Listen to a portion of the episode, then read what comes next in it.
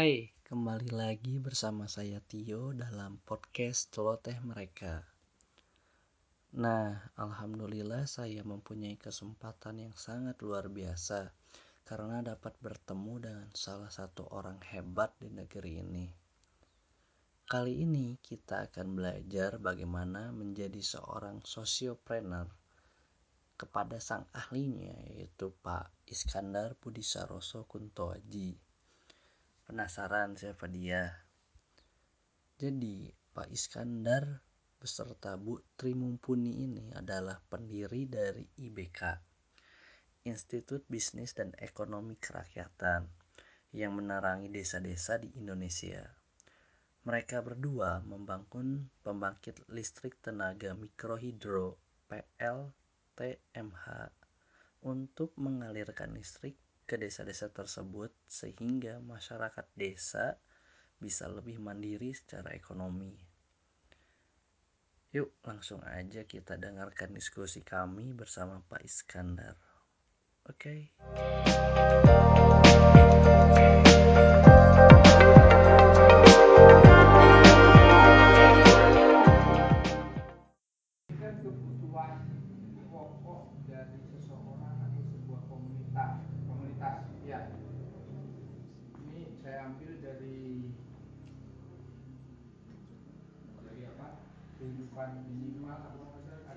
21 lah ya. Ini harus ada semua. Nih kalau enggak mau dibilang dia punya punya apa kondisi kehidupan yang benar. Tapi buat saya yang agak menggelitik adalah kalau housing itu buat mereka harus yang harus yang permanen, harus yang begini. Yang buat saya juga aneh karena permanen itu dia dalam eh, definisi mereka ya harus batu, semen dan lain-lain. Yang menurut saya energinya besar, ya. Jadi ada standar-standar yang dipakai untuk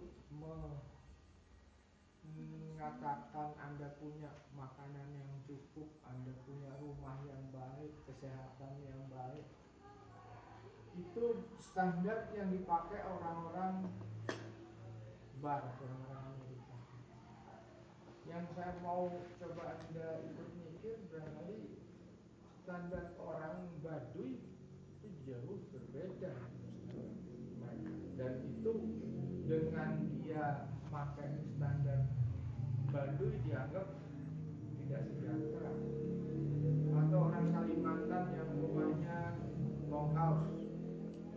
Kayu, satu rumah panjang itu bisa 50 keluarga gitu. Itu mereka anggap ini belum harus ada privacy, bukan sesuatu yang komunina, kom, ko- kolektif gitu. Ini buat saya juga agak aneh, tapi oke lah. Kita ikutin aja. Jadi ini kira-kira kalau ini tidak ada semua, maka ini dianggap dalam tanda petik miskin. Shortfall, ya kira-kira begitu. Ini ada yang namanya basic social foundation. Tentu nanti nilainya penilaiannya dari sisi mana gitu ya. Kita dengan yang biasa-biasa aja bisa hidup dengan baik dan bahagia. Contohnya barangkali eh, daerah khusus Yogyakarta itu boleh dibilang provinsi miskin tapi penduduknya bahagia. Ya. Iya, benar. Nah, ini masih debatable. Nah, kita bisa lebih besar dari basic sosial untuk dalam tanda petik kesejahteraan. Ini yang juga meragukan. Kenapa kok harus dalam tanda petik lebih besar sehingga ada yang namanya batas safe and just space untuk kehidupan manusia. Ini terus kita berlomba memanfaatkan resources bukan sesuai dengan apa yang kita butuh tapi ya apa yang kita ingin sehingga kita membuat lingkungan itu tidak bisa eh, merecover. Nah ini ada yang namanya ekologi tensi daya dukung lingkungan sebenarnya. Ecological ceiling. Kalau kita lebih dari situ, overshot. Kalau ini tadi short form, ini ada yang namanya pikiran orang barat saya ngambil barang ini dari Donald Economist ini dari Kate Raworth ya.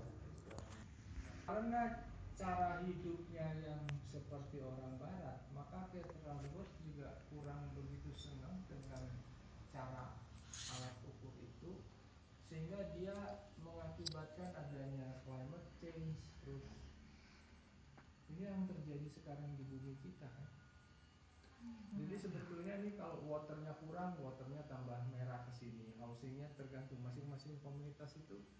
Nanti akan akan punya tanda tangan atau sign yang berbeda.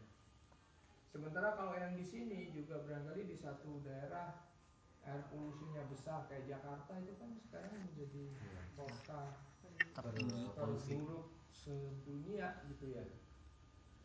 Nah ini juga barangkali air polusinya tinggi gitu merah gitu di sini. Sementara ozone depletionnya lebih rendahnya tergantung jadi sangat lokal. Tapi yang penting buat saya barangkali ini yang namanya overshot environmental destruction. Saya mau menggaris bawahi kenapa terjadi ini. Ini karena ada yang namanya alfa itu saya akan sampai di situ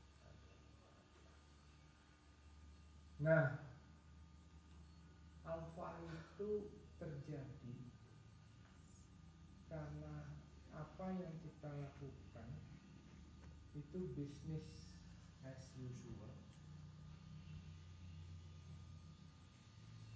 caranya ekstraktif and kumulatif ekonomi. Artinya saya harus memperbanyak harta saya sebisa saya. Makin kaya saya, makin bahagia saya. Jadi kalau saya nggak punya harta, itu saya tidak bahagia. Aneh juga cara berpikir sebenarnya buat saya.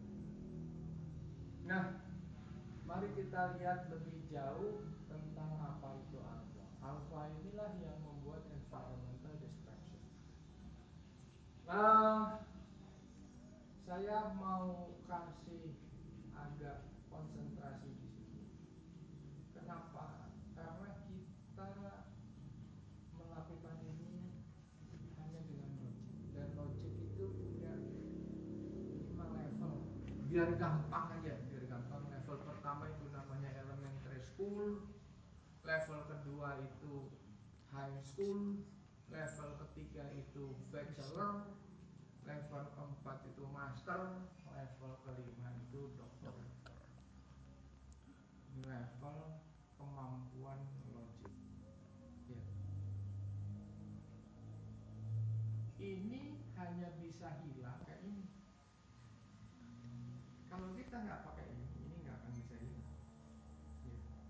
Empati juga ada levelnya seperti ini. Saya bikin lima aja biar gampang juga. Level pertama itu simpati and consolation, artinya kalau ada orang meninggal datang ngasih uang duka sama bu ikut berduka cita. Itu yang namanya simpati and consolation. Level kedua namanya pro social tendency. Kalau orang ikut kerja bakti, biar saya dianggap orang yang benar, ya ikut. Hanya ikut-ikutan aja tanpa mem, mem, memaknai. Nah sekarang ada level 3 Di level 3 itu sebenarnya boundary di situ. Boundary itu yang menyebabkan kamu atau seseorang pindah dari hanya prososial kegiatan-kegiatan prososial itu pindah ke level reciprocity and fairness. Kesetaraan dan keadilan. Kalau kamu nggak mau diinjak jangan injak orang. Ya kira-kira kalau sudah ini saya tadi baru konsentrasi sini nggak konsentrasi sini. Kalau sudah reciprocity and fairness maka sebetulnya ini mulai pelan-pelan hilang saya ulangi begitu mak coba kamu perhatikan ini. Begitu masuk di ini mulai nah kira-kira kenapa karena kamu mulai mengenalkan yang namanya kalau mau diinjak kayak gini itu kan artinya kalau kamu sudah seperti itu kamu akan berusaha kesetaraan di housing kesetaraan tapi poverty belum hilang ya. caranya ya barangkali kamu masih belum tahu belum ada metodologi dan konsep yang benar dalam menghadapi poverty itu ya kayak anak KKN datang kasih kasih. Bukan pemberdayaan naik lagi ke level keempat ada empowerment of the less privilege nah di sini mulai ada empowerment. Jadi tolong perhatikan kalau sudah masuk ke level 4 maka menghandle poverty bukan menghandle poin-poin-poin-poin ini tapi menghandle empowerment. Mereka harus di empower. Saya sekali lagi empowerment of less privilege ini poverty akan berdiri dan empowerment terhadap pemberdayaan. Nanti pemberdayaan uh, paradigm itu banyak lagi apa yang harus dipahami konsepnya seperti apa. Kalau sudah sampai itu pemberdayaan ini pun masih belum hilang ya makanya saya kadang-kadang mikir kalau social business dan UKM itu pasti akan menolong rakyat dari kemiskinan. Prek. Pikirannya masih alfa. Memiskinkan orang miskin, memiskinkan orang teman-temannya kalau pikirannya masih alfa. Ini saya tunjukin. Jadi kalau sudah naik, ini baru akan menjadi kecil empowerment of the less privilege itu belum cukup kalau dia belum naik ke demokratisasi dari setiap aspek kehidupan. Di sini barangkali akan mulailah ini mengecil. Alfanya itu mengecil. Alfa apa nanti saya sampai ke situ. Sehingga kalau alfa mengecil, overshot juga akan mulai hilang. Kalau overshot mulai hilang, ini pun akan jadi seperti ini. Lebih jauh lagi, saya tetap tapi tetap masukin di sini, maka cara bisnis dia itu bukan lagi ekstraktif dan kumulatif ekonomi, tapi dia ganti regeneratif dan distributif ekonomi. Makanya hilang. Artinya kalau orang sudah berpikir seperti ini, ini sudah tidak berlaku gantinya namanya social business model. Jadi social business itu hanya bisa dilakukan kalau orang sudah punya empati levelnya level 5. Kalau cuma empower aja, ya bolehlah sosial-sosialan sedikit. Oke,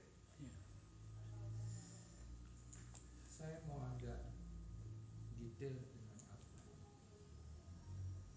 Kalau ini berarti alfa mulai ditinggalkan sehingga saya mau ngasih sedikit orang mulai berkomunikasi ini yang tadi kita awal. Orang mulai punya ini dan ini. Ya setelah orang punya punya ini maka dia baru bisa menjalankan bisnis dengan benar karena social business dengan karena dia bukan nggak punya ini dia dokter tapi punya level empatinya demokratisasi. Yang sekarang terjadi doktoria tapi level empatinya masih sini aja. Nih jadinya nih lihat nih kira-kira.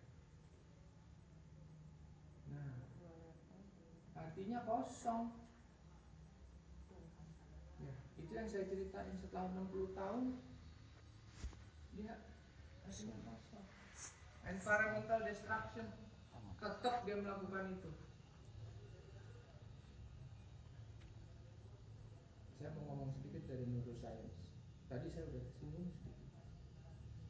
Kalau ini logic, ini namanya ini diskusinya panjang. Artinya hati itu hati, lever, itu jantung. Tapi saya sering jantung, ada hati, ada segala macam ada Kemudian untuk menerangkan bagaimana posisi. Kalau di sini ini main neuro nervous system. Nervous system untuk mikir. Karena kalau ngomong nervous system nanti ada central nervous system.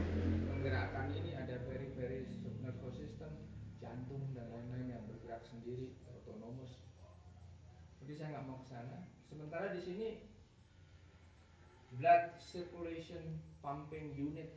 Ya Nah, karena begini, dia nggak ngerti fungsi sesungguhnya dari kedua alat ini, ini dan ini. Maka ya yang dia pikir cuma ini buat buat buat, buat. Akibatnya dia barangkali bisnis as usual, di sini social business. Karena bisnis as usual, pikirannya bagian gua berapa persen? Ya bagian gua berapa persen maka tangannya penuh dengan doa kira-kira tanpa terasa karena dia bisnis as usual dia pakai cara ekstraktif dan kumulatif ekonomi cara yang mengambil dan mengumpulkan yang sebetulnya mengambil dan mengumpulkan itu mengambil hak orang yang sebenarnya lebih pantas untuk menikmati resource itu. Ini namanya financial capital accumulation. Pokoknya coba tanya perbankan. Kalau misalkan mulai dengan sebuah kegiatan ekonomi, bikin perusahaan, maka ditanya eh, pakai pinjaman bank kalau pakai pinjaman bank berapa return of investment return of uh, internal rate of return itu penyakit sebetulnya itulah ilmu-ilmu sesat nah akibat ini maka sebetulnya yang terjadi adalah ini dia merampok kesejahteraan dari masyarakat lokal dari orang-orang kecil. Nanti saya akan sampai situ. Nah sementara kalau di sini ini jadi akan ada batas yang jelas antara ini dan ini. Yang namanya jantung tadi saya sudah bilang dia adalah neurotransceiver communication organ. Ya, neurotransceiver communication organ. Ini saya bisa jelas aja kamu uh, ibumu barangkali lagi ada kesulitan ingat kamu kamu di tempat yang jauh atau juga merasa ingat ibumu. Itu sebetulnya contoh kecil dari nuru yang memancarkan gelombang itu yang mana? Ya ini. Tadi saya udah ngomong pagi bahwa ini sebetulnya bukan otot-otot untuk pompa saja. Di sini ada bagian yang memancarkan gelombang elektromagnetik yang bisa 10.000 kali lebih besar dari dia. Karena ini seperti itu, maka ini pun punya fungsi yang lain. Human Energy Processing Unit, social organ kalau di sini communication organ, di sini social organ. Beda main di sini ini cuma sebagai tempat mikir. Kalau di sini itu tempat bagaimana Anda mendapat informasi dari sini diolah agar itu membuat kemaslahatan bagi semua. Bukan hanya. Nah, ini namanya human energy development. Mikirannya dia seperti karena human energy development maka barangkali ini menjadi social capital enrichment perkayaan social capital. Oh tadi saya belum nyebut ini saya kembali dulu sedikit. Jadi karena ini human energy processing ini maka yang dipikir bukan me yang dipikir adalah bagaimana kita semua bersama-sama. Ya bukan lagi me saya tapi komunitas. Sehingga nah baru saya masuk tadi tadi ini W-nya kurang ya. Human energy development. Bagaimana yang namanya kolektif komunitas itu bisa sehingga karena kolektif komunitas ada yang namanya social capital.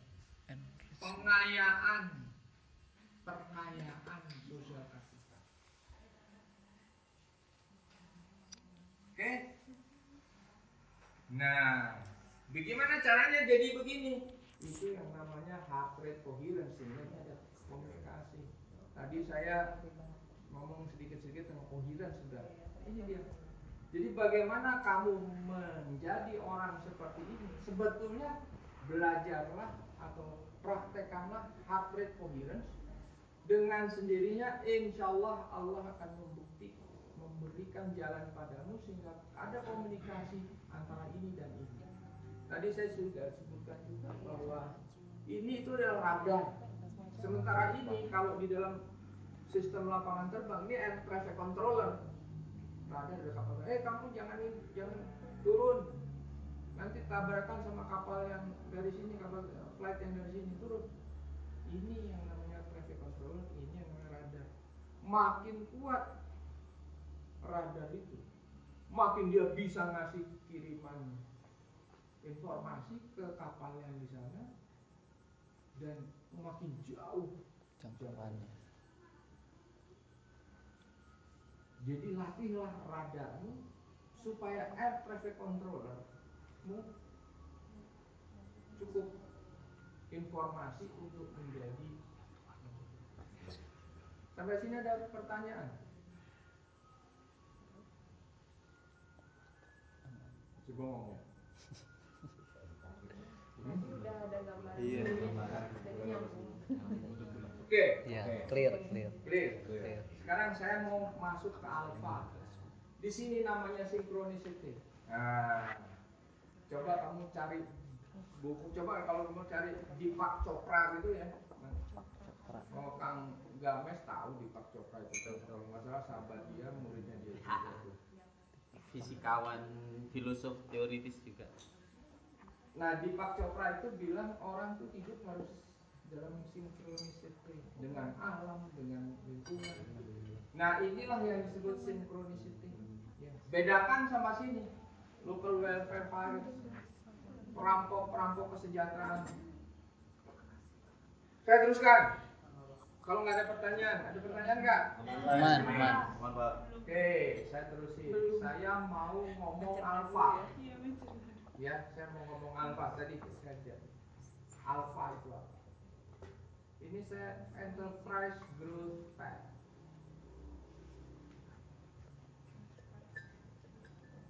Di aksis ini ada growth. Di aksis sebelah sini timeline. Waktu. Ini kira-kira orang mulai usaha itu seperti ini. Ya. Ini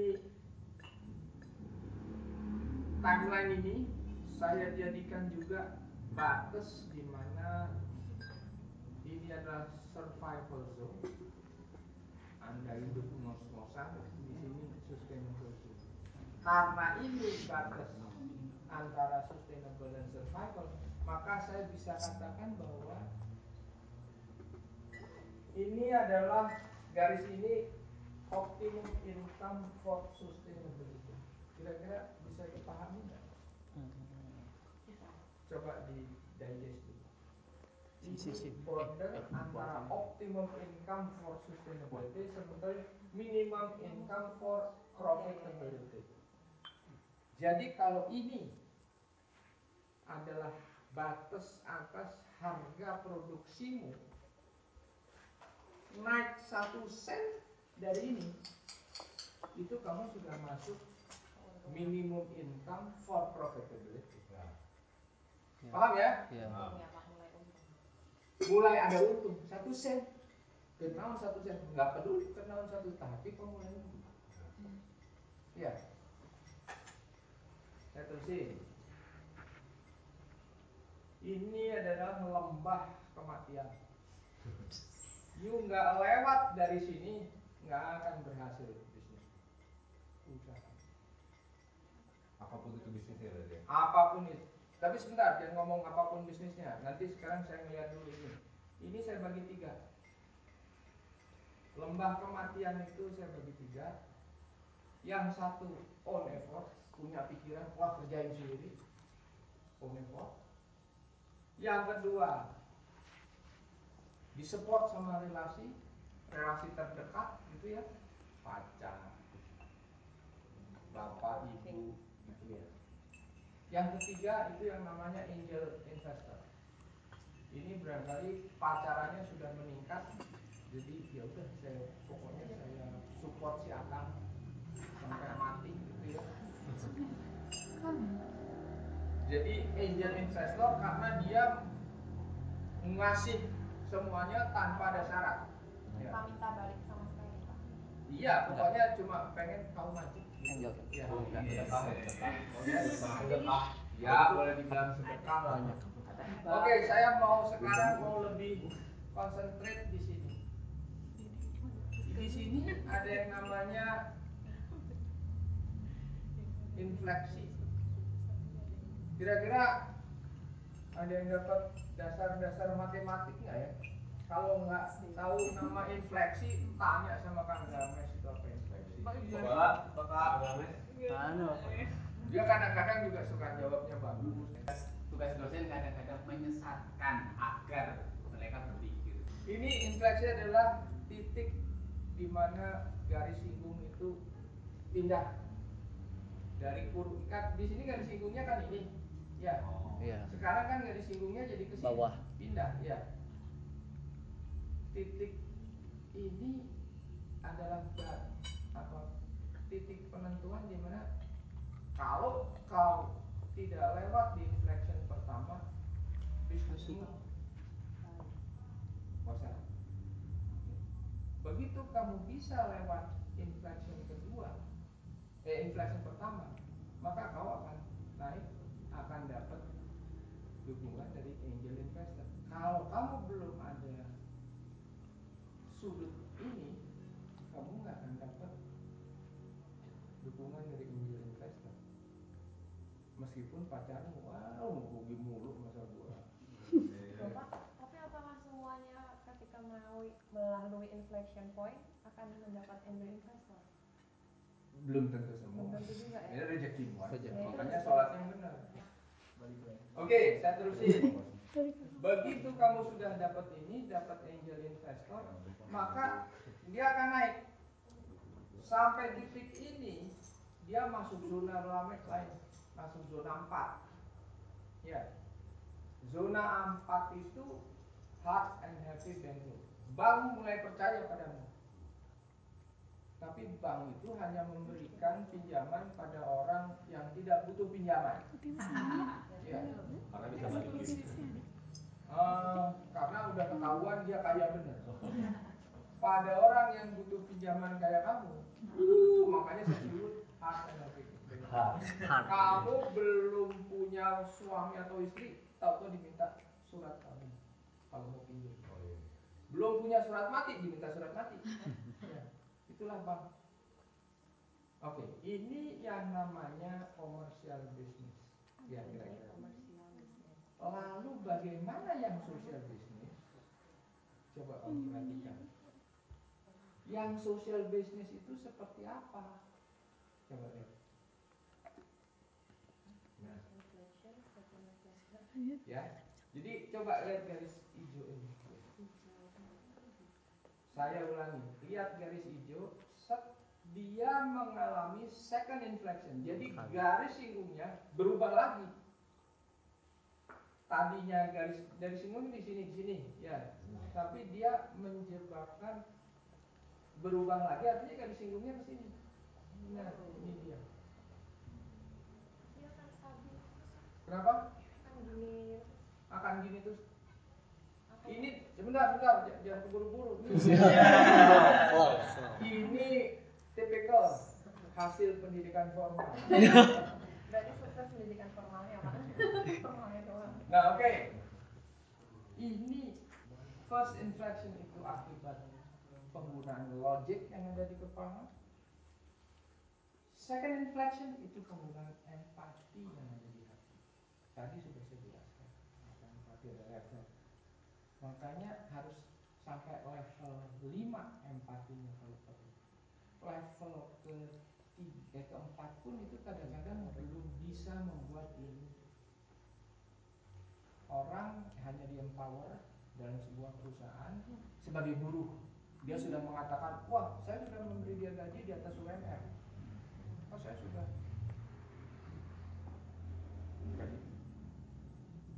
Oke. Saya terusin ini. Akan terus begini sampai dia me- ini garis ceiling nggak akan ditembus oleh garis ini. Ini akan mendekati terus sampai berhingga namanya asymptotis. Pernah dengar asymptotis? Asymptot. Jadi garis ini mendekati tak berhingga pada garis ceiling ini. Asymptotis terus mendekati tak berhingga. Apa garis ini? garis ini bisa naik bisa turun. Garis ini yang tadi namanya local carrying capacity tadi di yang pertama itu eco apa tadi lupa saya yang lingkaran hijau yang luar.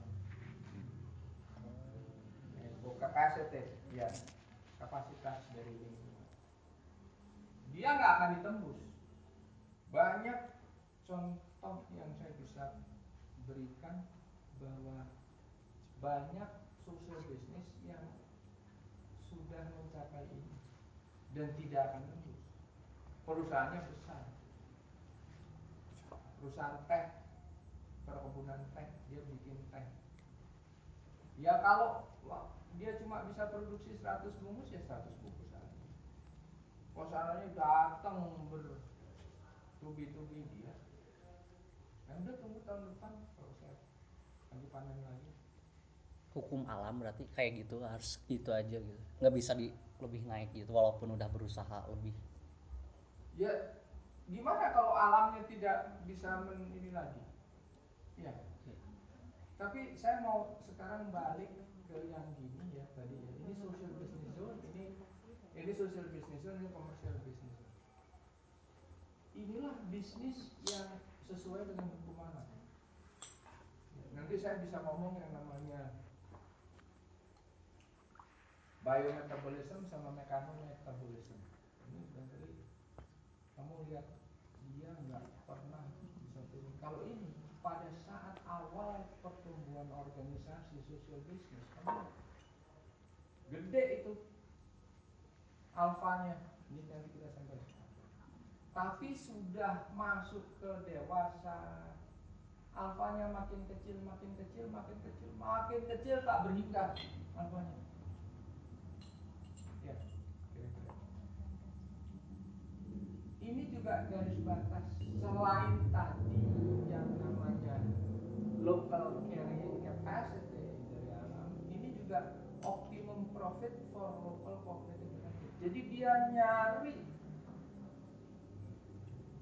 profit. Artinya social business harus nyari profit. Tapi bukan buat capital accumulation. Tapi buat cognitive benefit. Ada pertanyaan? Maksudnya lokal benefit kita balikin ke mereka Balikin ke mereka keuntungannya. keuntungannya dalam bentuk nanti beasiswa atau apa. Orang akan lebih pintar, orang akan lebih dalam tanda kutip wise, lebih bijak dalam menghandle masalah-masalah lingkungan. Kalau sekarang kan orang dididik pintar, tapi nggak bijak dengan masalah lingkungan. Ya. Ya, tambah pinter wah tapi tambah serakah tambah pelit udah tambah serakah tambah pelit karena pikirannya cuma mie rupiah dolar yang tadi yang sebelah sini. Ya ini artinya dia harus membuat masyarakatnya pintar tapi bijak. Lebih sulit against mainstream. Ya oke saya terusin ada Pak, mau nanya pertanyaan dulu. ya Ini gimana? Eh, kemarin tuh sempat ngobrol sama teman-teman yang aktivis lingkungan. Hmm. Kayak eh, gimana sih caranya kita, misalkan kita punya idealisme nih Pak. Hmm. Tapi ketika kita udah bergerak, tapi kalau misalnya itu dimasukin ke bisnis tuh eh, ruhnya tuh agak beda gitu loh Pak. Kayak misalkan, misalkan waktu itu tem- teman-teman saya ibu-ibu yang dia bercocok tanam eh, bahan organik, sayur-sayuran organik segala macam. Ketika dia bikin jus atau bikin salad segala macam terus dianya dibisnisin karena kan perlu modal kan untuk untuk ini dia bisnisnya dia tapi ternyata lama-lama dia jadi stres sendiri karena dia nggak jadi nggak menjiwai kegiatannya lagi untuk mencari uang karena gitu jadi gimana sih cara Ya, kita um, tidak menjiwai lagi hanya untuk Menjiwai. mencari uang gitu Enggak, jadi karena karena eh, karena fokusnya kan itu untuk untuk eh, untuk tetap mensupport ini dia kan kegiatannya dia kan dia perlu uang tapi ketika dia menjalaninya bikin jus untuk pertama kalinya sama ketika udah di dirutinin Dijual. untuk dijual itu ruhnya tuh beda rasanya jadi lama-lama akhirnya dia nggak jalan lagi tuh si jusnya. Ruhnya beda rasanya. Ruhnya beda atau rasanya beda? Apa sih. Ruhnya jadi buat dia sendiri akhirnya dia jadi nggak nggak rasanya tetap kualitas tetap. Kualitasnya tetap tapi internal dianya yang jadi Hatinya akhirnya kosong. dia harus tahu ini. Dia nyari uang itu jangan terus nyari uangnya kebablasan. Inilah yang saya bilang ini saya nggak mau nggak mau diskusi nanti karena ini nanti ada culture culture yang harus ini yang saya bilang alpha dia harus tahu bahwa ya udah saya nyari secukupnya. Secukupnya. Kalau ini yang kamu lihat nih harus ada alpha alpha itu harus disecure saya tahun ini pertumbuhan harus sekian saya pertumbuhan harus sekian saya oh tetap harus ada targetnya juga ya pak Loh, artinya kalau komersial bisnis harus ada alfa. Kalau nggak ada alfa, kamu dianggap bangkrut.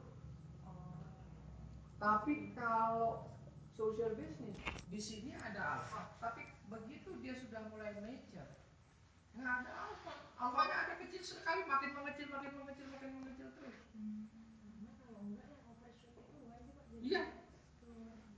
komersial komersial bisnis Jadi kamu harus dalam tanda petik berpikir bisnis seperti organisme. Kamu lahir cuma 3 kilo, 4 kilo, 5 kilo aja udah nggak mungkin kesian ini. Aku 5 kilo.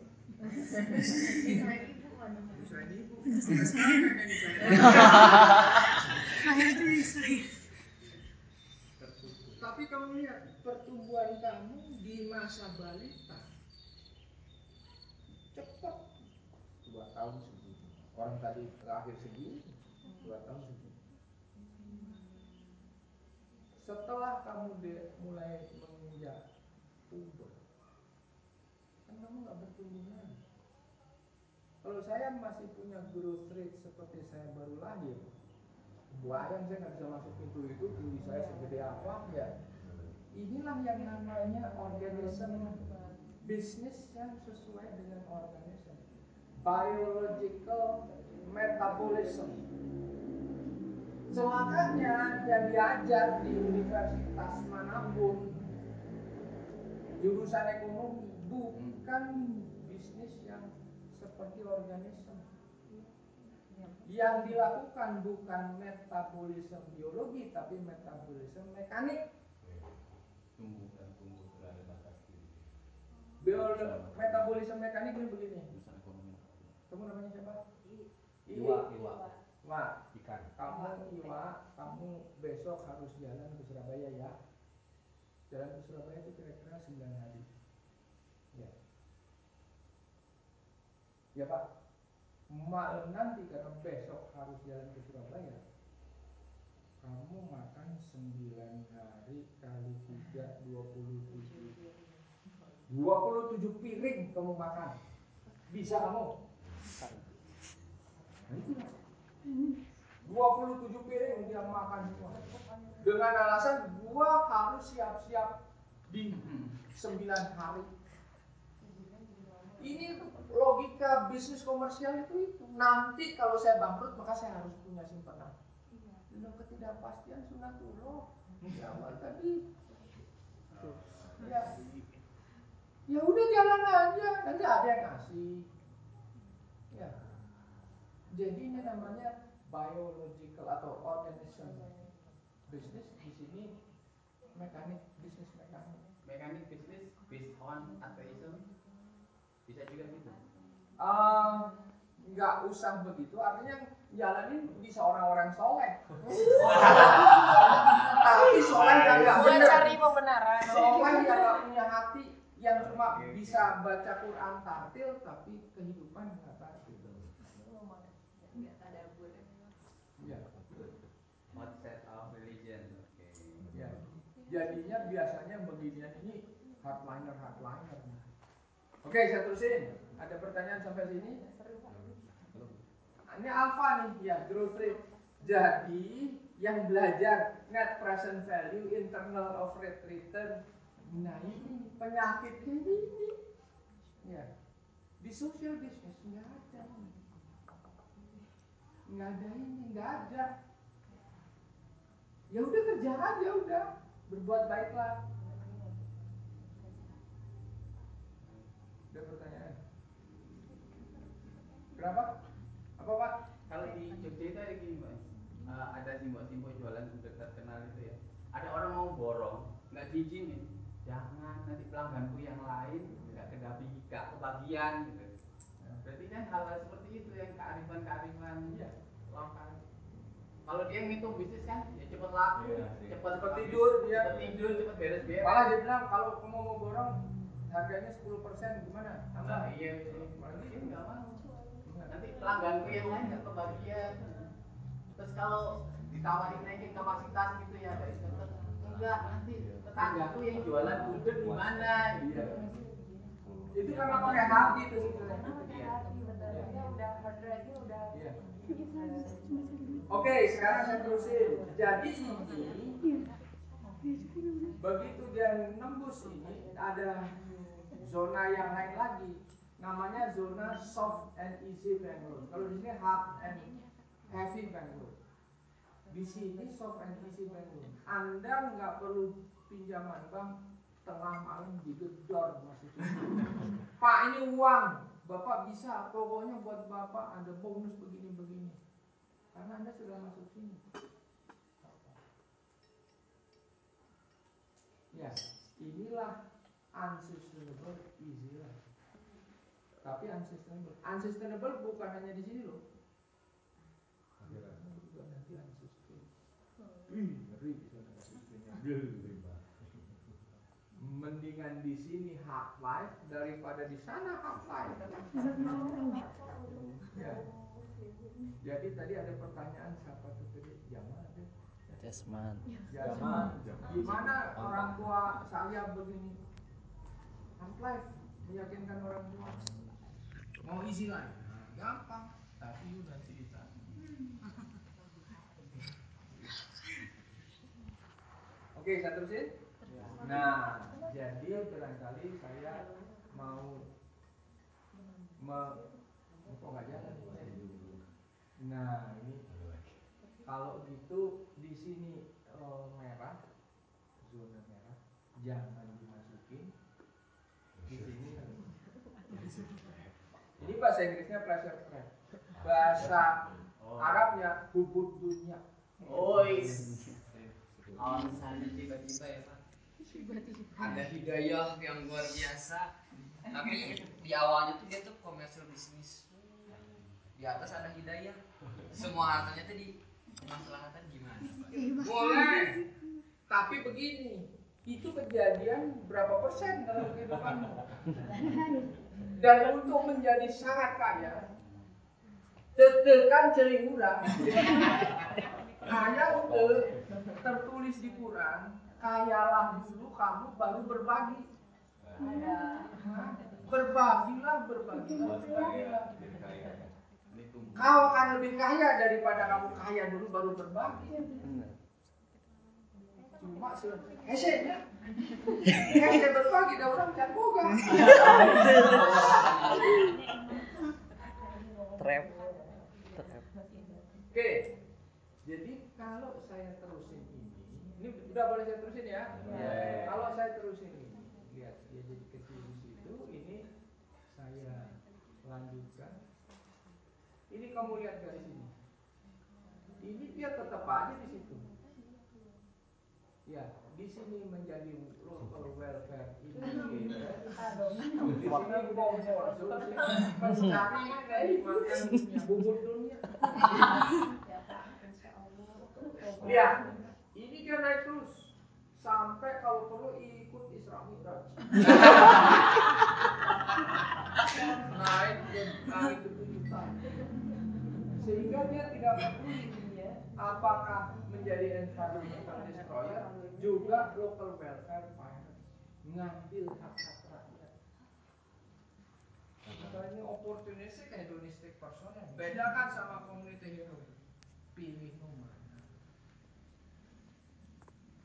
Di sini hard life, di sini easy life. Jangan tol ini di sini. Karena memang sudah disediakan. Sudah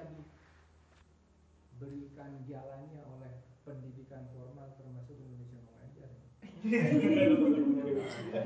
Itu nggak ingat aja ya. Jangan ikut ya. Itu nggak jadi. Itu nggak jadi. Itu nggak ingat. tergantung memaknainya kan memilih jalur yang mana Nah, oke. Jadi saya mau sekarang melihat ini, ya, alfa yang tadi saya gembar-gemborkan itu kita lihat aja alfa itu apa. Alfa itu sebetulnya kalau dalam sebuah kegiatan, alfa itu harus lebih besar dari bank interest. Ya. Lebih besar dari discount rate, inflation rate. Ya. Itu baru bisa dianggap sebagai yang namanya perusahaan yang berhasil. Tapi apa efeknya coba alfa tuh.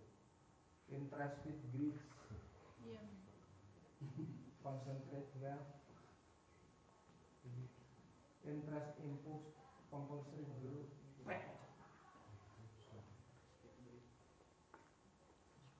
Padahal tadi kan slow thinking, deep thinking.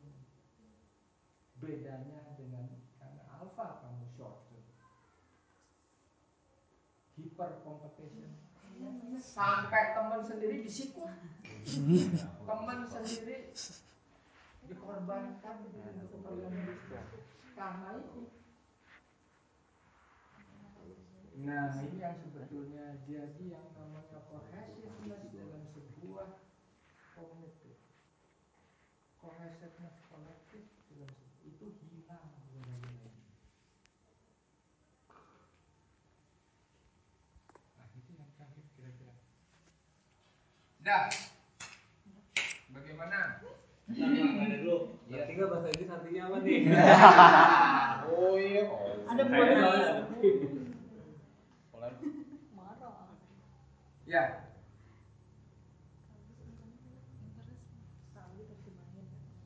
Perlu diterjemahin ya. Jadi kayak sifat gitu pak, alfa. Alfa itu ya barang yang dalam tanda petik menjadikan kamu ini semua greed Greed. Serakah. Jasman kalau nggak ngerti bilang aja lu ya, nggak usah sungkan. Jadi udah Apa tuh? Dari kok? Indikator sebenarnya kan. Indikator. Jadi saya saya kembali dulu. kira sifat. Ini kan apa nih? Perusahaanmu ini kan harus punya alfa. Ini saya saya, saya udah sebutkan tadi di sini. Nah, growth rate persen. Jadi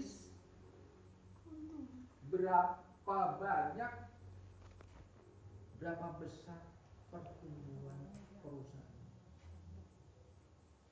Saya sebenarnya mau ngingetin kamu, bangsa ini seperti apa sih? Selalu indikator keberhasilan ekonomi pertumbuhan dua digit. Coba lihat. Artinya kita diajak berpikir begini. Pertumbuhan sekarang 6% harus digenjot jadi dua digit. 12 persen. Makin hidup dunia. yang menentukan growth rate itu kita sendiri kan Yang menentukan growth rate itu adalah bagaimana perusahaanmu bertumbuh. Usahamu supaya perusahaan. Jadi gini gampangnya. Saya harta saya tahun ini 10. Kalau growth rate saya harus 6%, tahun depan berapa saya harus? Saya tanya. Berapa? enam persen iya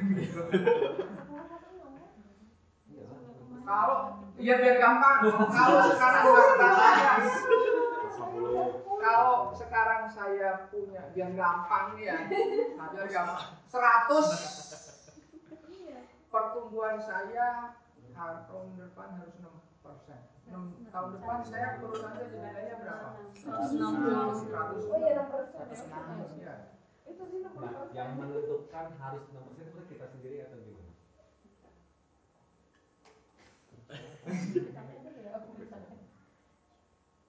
Karena kamu dianggap berhasil oleh si komunitas Sosial. bisnis oh oleh perbankan ini coba kamu lihat di sini. Nih, ini kan masuk soft ini. Berarti kalau kamu sudah lewat ini, kamu alfamu sudah bisa diterima oleh komunitas perbankan. Ini ini saya ngomong bukan hanya ini. Artinya kalau kamu mau, mau masuk ke pasar modal, pasar modal saya buh, lebih haram rating.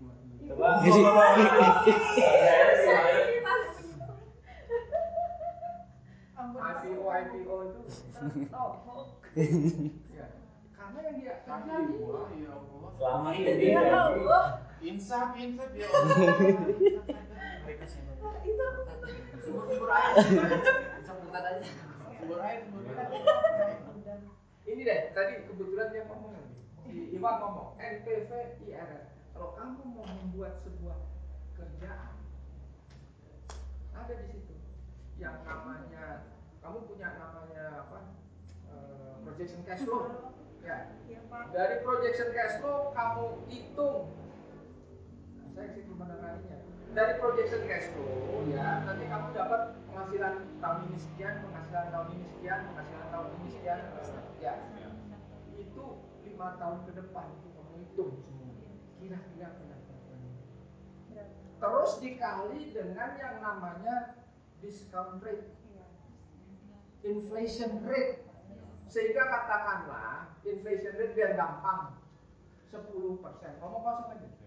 Jadi kalau tahun ini kamu dapat 100 tahun depan kamu dapat 100 inflation rate 10 kamu cuma dapat 90 sebetulnya tahun Iya, depan kalau harga Iya. sama ya ya nanti tahun depannya lagi kalau tetap 10% maka kamu uh, inflation rate eh, tetap 10% pendapatannya tetap 100 maka kamu cuma 81 Oh, iya. sebetulnya kalau diuangkan ke sigma 190 81 dan seterusnya itulah yang nanti akan membuat uh, internal rate of return. Yang 80 eh 90 81 net present value. Oke. ya. Begitu apa? PSAK-nya mengatur begitu. Saya standar akuntansinya iya. Iya. Standarnya begitu. Iya. Pakainya jilbab. Iya. Kelakuannya Langsung ditusuk itu.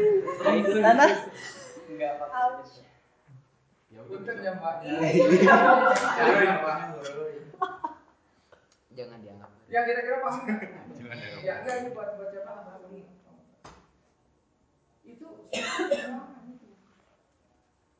standar itu ilmu sesat. Ya. Makanya tadi overshoot semua itu keadaan di bumi. Karena apa dibentuk karena harus bertumbuh, harus bertumbuh, harus bertumbuh. Kamu sama aja seperti kamu tadi si Iwa makan 27 piring. Mampu gak sih? Terus makan 27 piring buat apa? Tapi makan 27 piring ekivalen dengan yang namanya deposito di bank. Makin gede deposito makin wah, makin sejahtera. Benar. kekhawatiran akan masa depan itu Iya Iya, benar. Tolong, tolong saya dikembalikan pada bahwa kekhawatiran terhadap masa depan akan menghilangkan kemanusiaan. Betul. Ya. Betul. Inilah yang menghilangkan kemanusiaan. Pak, nanti kalau di sini saya makannya dari mana? Rezeki sudah ada. Yakin, yakin, Yang kau lakukan di sini mencari kemuliaan. yakin. Begitu kau dapat kemuliaan itu, dap- maka pertanyaan malaikat nggak susah-susah. Kalau di sini, uh susah banget nih pertanyaan malaikat. Pak, Ya, Bapak tuh udah melalui struggle yang kuat sampai Bapak tuh berpikiran lillahi ta'ala ya, ini udah terserah Tuhan. Ya itu apa sih yang membuat Bapak tuh udahlah yang atas yang ngurus saya mah cuma menggerakkan ini nggak ikutin alurnya. Yang membuat Bapak kayak gitu tuh gimana Pak? Bisa apa ya fokus tercerahkan tercerah di arah Benar. apa kayak ada Ada kadang-kadang misalnya kita eh apa? Harus menunggu dulu. Ketika saya tuh pengen A tapi A melalui A tuh susah banget nih. ada hidayah masuk ke masuk ke A gitu.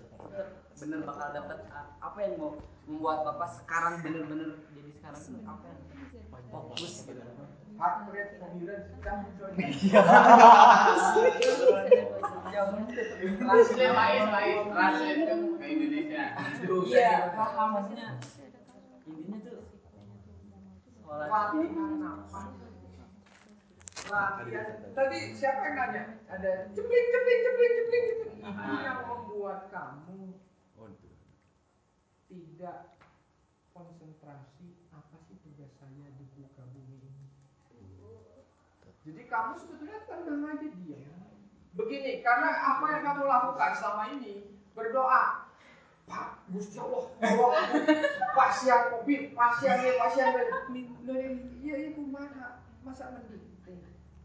Gusti Allah, itu cicing.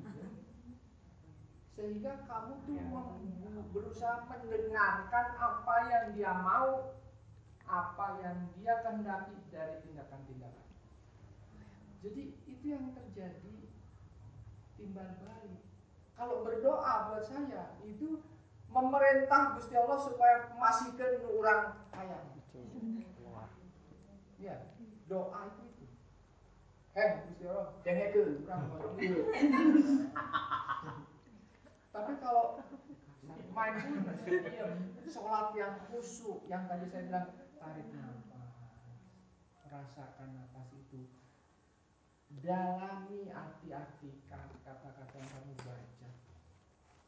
Sebetulnya kamu sedang mendengarkan apa yang benar-benar kita yang Gusti Allah maukan dari kehendaki dari diri. Ya, ini maunya doa aja, tapi gila sholat khusyuk nggak mau. Artinya kamu mau mau ngasih tahu nggak mau dengerin apa yang minta dari dirimu.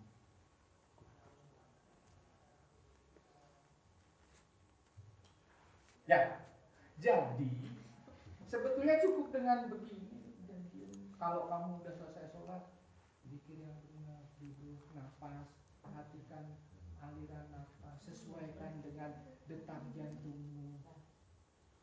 Di situ kau bisa mendengarkan apa yang Gusti Allah mau. ini sebetulnya bukan kerjaan saya. Ini kerjaan Gusti Allah, orang lah wala wala quwata illa billah, orang dikasih cempling cempling. Tapi yang tadi disebut barangkali hidayah kamu bilang sebut tadi hidayah. Oh iya. Lagi bikin wah itu kan gini dah pagi-pagi jam 3 ya, komputer. Dah sholat subuh. Besoknya sholat lagi oh iya lagi salat Nggak push Nggak push, ya. Itu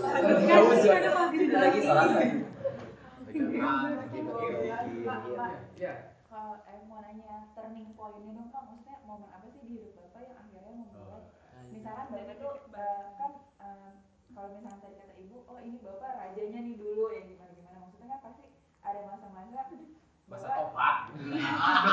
ada masa-masa Bapak dari dari remaja, pokoknya ada galau-galaunya dikit lah pasti apa sih apa gimana. Nah, itu turning point-nya sampai Bapak akhirnya memilih jalan hidup seperti ini tuh gimana sih Pak? iya maksudnya itu Iya, kita maaf kita ulang kembali. Eh, diulang kembali sama ibu. mulai ke mana? Saya harus cari turning point di mana ya orang? Tiap hari kan Penyusunan kata dan kalimatnya. Kalau nggak yang pemicu dulu Bapak akhirnya bergabung di LSM yang atau peristiwa Malari itu gitu kan tadi kan ceritanya. Nah, sebenarnya motivasi eh yang membuat Bapak tergerak untuk involve di social development ini loh begini. Pertanyaanmu ini kan tadinya saya jalan ke sana wih, ke gitu ya lagi. Gitu ya nah iya. Betul saya tidak merasa begitu. Saya merasa bahwa ya kecil Jalan. kecil pelan pelan pelan gitu terus gitu loh beloknya pelan gitu kan apa? Jadi ya oke, mungkin beloknya pelan, nggak- nggak dikira gitu ya. tapi saya juga tidak merasa belok. Kemudian itu pakai set pas mama nabrak Belok kanan, sen kanan, belok kiri. Jadi berarti emang polanya dari kecil emang eh maksudnya dari bab dari sekolah emang udah mengarah ke sana ya Pak. maksudnya udah iya iya. Jadi begini salah satu kegiatan saya waktu dulu di SM SM di ma- mahasiswa. Itu kan bikin LSM juga. Nah LSM ini dalam tanda petik dekat sama NU Iya. jadi saya ada sembilan pesantren. Saya datengin dengan kepala gede sok tahu orang orang teknologinya. Kamu mah baca kitab kuning wae mana ya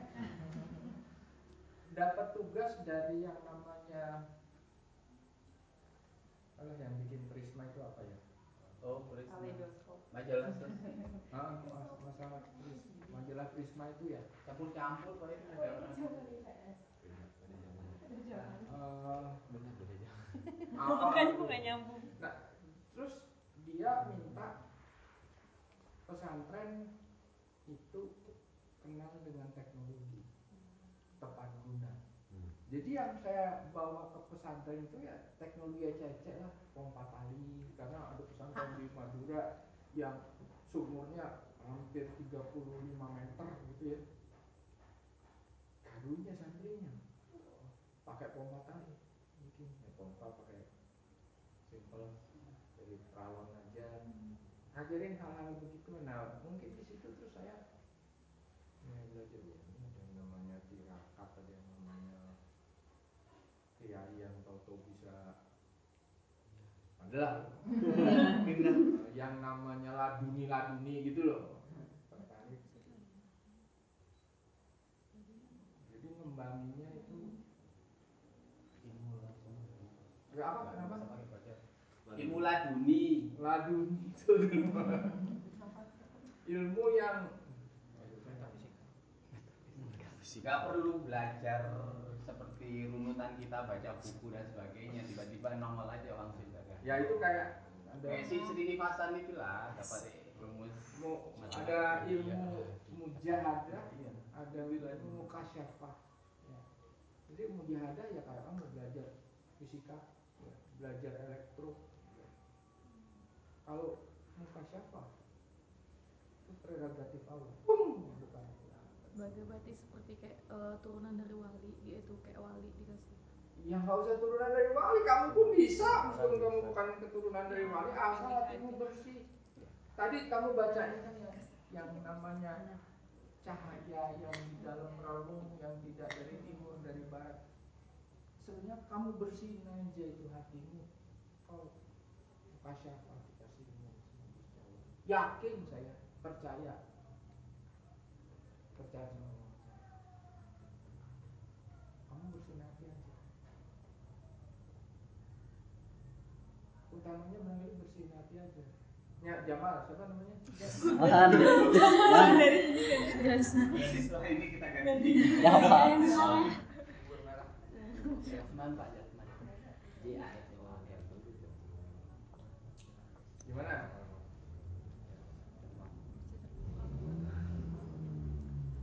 ada pertanyaan lagi Pak, ketika ada berada di sosial bisnis- jalan itu, eh, gimana menyeimbangkan profit yang didapat dengan impact ke sekitarnya? Kan di situ kan hidupnya keras, harus survive.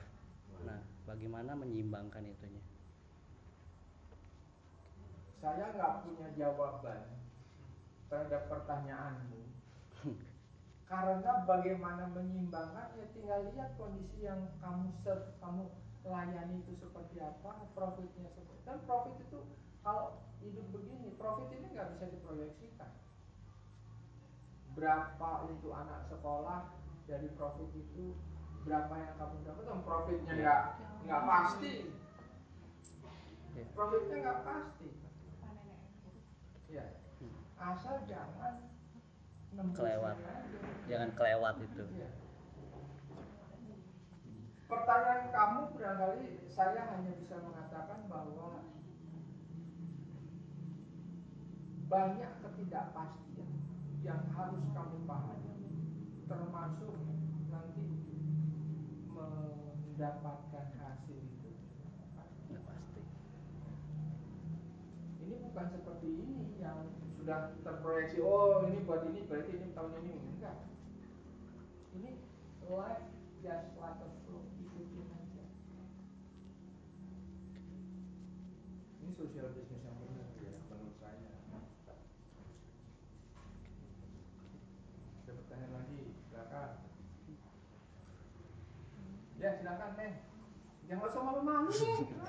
Nggak usah malu-malu ini, aduh enak ini. Eh, tadi kan sempat dibahas tentang teori ya bisnis komersial yang konvensional gitu. Menurut Bapak gimana pandangan Bapak tentang kan di Indonesia ini sebetulnya sudah mulai menganut dua paham konvensional dengan syariah. Kalau menurut Bapak pandangan Bapak sendiri tentang syariah itu bagaimana? Apakah yang sudah saat ini ada tuh sesuai dengan bisa disandingkan gitu dengan ini ataukah enggak masih sama dengan saya punya pengalaman beberapa orang yang pinjam dari Mandiri Syariah. Dari informasi dan pengalaman dia berhubungan dengan Mandiri Syariah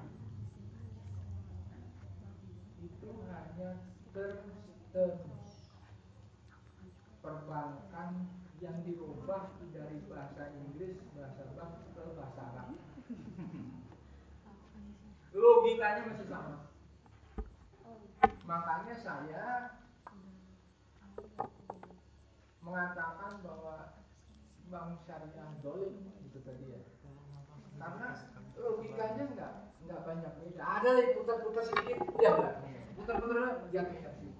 Bukan melulu pasrah rezeki tos aya nu ngatur bodoh teuing arek untung arek rugi dan bisnis sama Gusti Allah mah pasti untungnya. Aya ayatnya ini kamu sebagai orang di sini yang benar-benar berusaha supaya rahmatan lil alamin dan berbisnis dengan Allah ya ini dia. Tapi kalau saya ngomong di sini begini di orang yang kebanyakan saya dianggap gila. Kebetulan saya punya teman juga namanya tuh bapak di belakang itu dia ini lagi bentar lagi di puncak kegilaan ini Mas. Sip, nanti dikasih tahu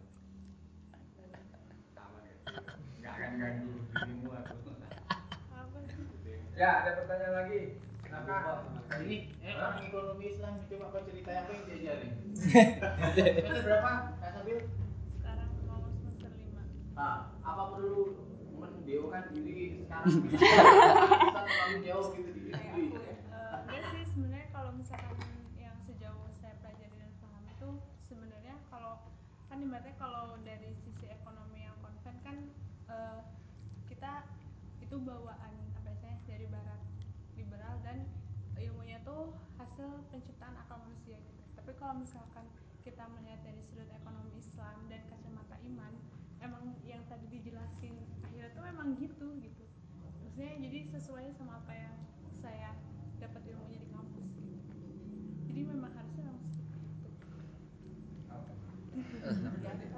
Terus terus yang sekarang bang bang eksis sekarang ini ekonomi gimana emang gimana? Emang model parah gitu? model minimum keuntungan maksimal Eh, sebenarnya kalau dari sisi bank syariah itu kan eh, berangkat berangkat dari keresahan. Misalnya kita nih kalau Indonesia itu berangkat dari masyarakat mulai eh, terliterasi dan sadar gitu paham gitu bahwa sistem bank konvensional yang ada sekarang tuh istilahnya salah lah kan kayak gitu. Tapi eh, kan susah ya untuk berdiri sendiri misalnya dengan sistem yang masih ada di Indonesia saat ini gitu. Misalnya sis- sistemnya belum lurus lah kayak gitu kan. Sedangkan kita mau mendirikan sistem yang lurus kan susah gitu. Sistem yang salah eh, berdiri dengan misalnya kita masuk sistem yang benar tapi kita masuk ke sistem yang salah. Jadi kita tetap bakal terus salah gitu. Jadi sistem Oh, jadi nah eh, kenapa bank syariah yang ada sekarang itu belum syariah? Karena mereka masih eh, bertopang pada yang konvensional. Kalau misalkan mereka beneran apa ya mencoba untuk independen, contohnya kayak Bank Muamalat yang memang pertama eh, bank syariah pertama gitu, pertumbuhannya enggak sesignifikan bank-bank syariah yang baru bermunculan, yang mana dia masih bertopang sama yang konven kan kayak gitu. Nah makanya eh, sekarang di BI pun kan ada DEX Departemen eh, Ekonomi dan Keuangan Syariah. Terus eh, itu salah satu upaya apa ya menuju gitu menuju eh, rencana besarnya gitu. Indonesia menerapkan ekonomi Islam. Nah terus terakhir pun eh, apa ada KNKS kalau yang tahu Komite Nasional jadi eh, Komite Nasional Keuangan Syariah. Jadi itu salah satu apa ya upaya jadi eh, berusaha untuk independen gitu yang syariah itu. Jadi untuk permodalan dan yang lain sebagainya tuh mengacunya ke KNKS. Jadi biar apa ya berusaha eh, sedikit demi sedikit melepaskan ikatan dari yang. Tumben cerdas kan Nah itu kalau misalnya KPR tuh malah malah bisa.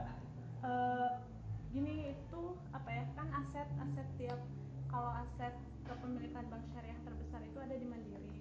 Makanya kenapa eh, apa ya? Kayak pengajuan permodalan terus tadi eh, per KPR rumah tuh eh, sebenarnya bisa aja tiap bank itu ada kebijakannya. Tapi kayak eh, apa ya? Kepastian yang bisa kita dapat gitu. Karena tadi gitu aset apa ya aset bank untuk menjamin kitanya itu yang mereka apa ya muamalat belum se seajek atau sebesar kayak misalkan eh, Mandiri Syariah gitu. Jadi mereka belum sejor-joran itu buat ngasih program itu bisa lah berarti. bisa. Karena tiap kalau secara apa ya programnya mereka punya gitu. Oke